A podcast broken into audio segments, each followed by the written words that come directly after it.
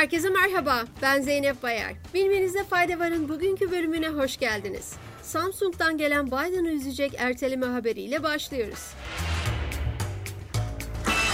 ABD Başkanı Joe Biden, çip üretimiyle ilgili iddialı hedefler belirlerken, Samsung'un ülkedeki yeni tesisinde çip üretimini 2025 yılına ertelediği belirtildi.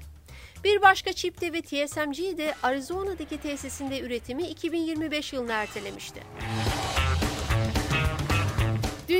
Önüne gelen iki çip üreticisinin ABD tesislerinde erteleme haberleri, Biden'ın ülkedeki çip üretim kapasitesinin arttırması planları için önemli bir risk oluşturuyor. Sırada Tesla'dan bir haberimiz var. ABD'li elektrikli otomobil üreticisi Tesla'nın enerji depolama ünitesi üretimi için Çin'de kuracağı fabrika için arazi tahsisi yapıldığı bildirildi. Şirketten yapılan açıklamada Şangay şehrinde kurulacak fabrikaya arazi tahsisi için yerel hükümet ile anlaşmanın imzalandığı duyuruldu. Fabrikada Tesla'nın Megapack adı verilen 4 megawatt saat elektrik depolayabilen lityum iyon batarya üniteleri üretilebilecek. 2024'ün ilk çeyreğinde yapılmasına başlanması planlanan fabrikanın 3. çeyrekte faaliyete geçmesi planlanıyor. Öte yandan fabrikada yılda 10 bin üniteyle toplam 40 gigawatt saat enerji depolama kapasitesini üretilmesi hedefleniyor. Pekin'den gelen ve oyun sektörünü etkileyen bir haberle devam ediyoruz. Çin'de Ulusal Basın ve Yayın İdaresi, çevrim içi oyun içerikleri ve alışverişlerinin düzenlenmesine yönelik taslak kuralları duyurdu. Buna göre çevrim içi oyun yayıncısı şirketlerin yaş sınırlaması olmaksızın kullanıcıların oyun içi satın alımlarına, günlük girişlerini ve oyunda geçirdikleri zamanı sınırlama getirerek irrasyonel harcama davranışlarını denetim altına alması istendi. Ayrıca ulusal güvenliği tehlikeye atan ve ulusal itibara ve çıkarlara zarar veren oyun içeriklerinin yasaklanacağı belirtildi.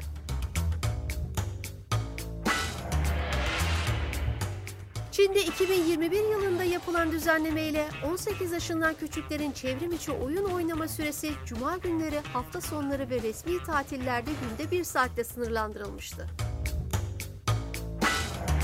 Avrupa Birliği'nden tütün ürünlerinde ÖTV'yi artırma adımı geldi. Hızlıca haberin detaylarına gidiyoruz. AB üyesi ülkeler son yıllarda tütün ürünlerine yönelik vergilendirme modelini değiştirmeye başladı.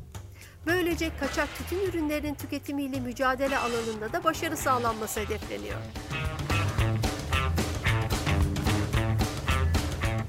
Üye ülkeler yeni model kapsamında tütün ürünlerinde nispi ÖTV'yi azaltıp maktu ÖTV'yi artırma yoluna gidiyor. Kısaca bir bilgilendirme yapmamız gerekirse, bu çerçevede 22 ülke 2010 yılından bu yana nispi ÖTV oranını düşürdü. ABD tütün ürünü vergileri paket başına sabit bir vergi ve perakende satış fiyatının belli bir yüzdesi olan nispi vergiden oluşuyor.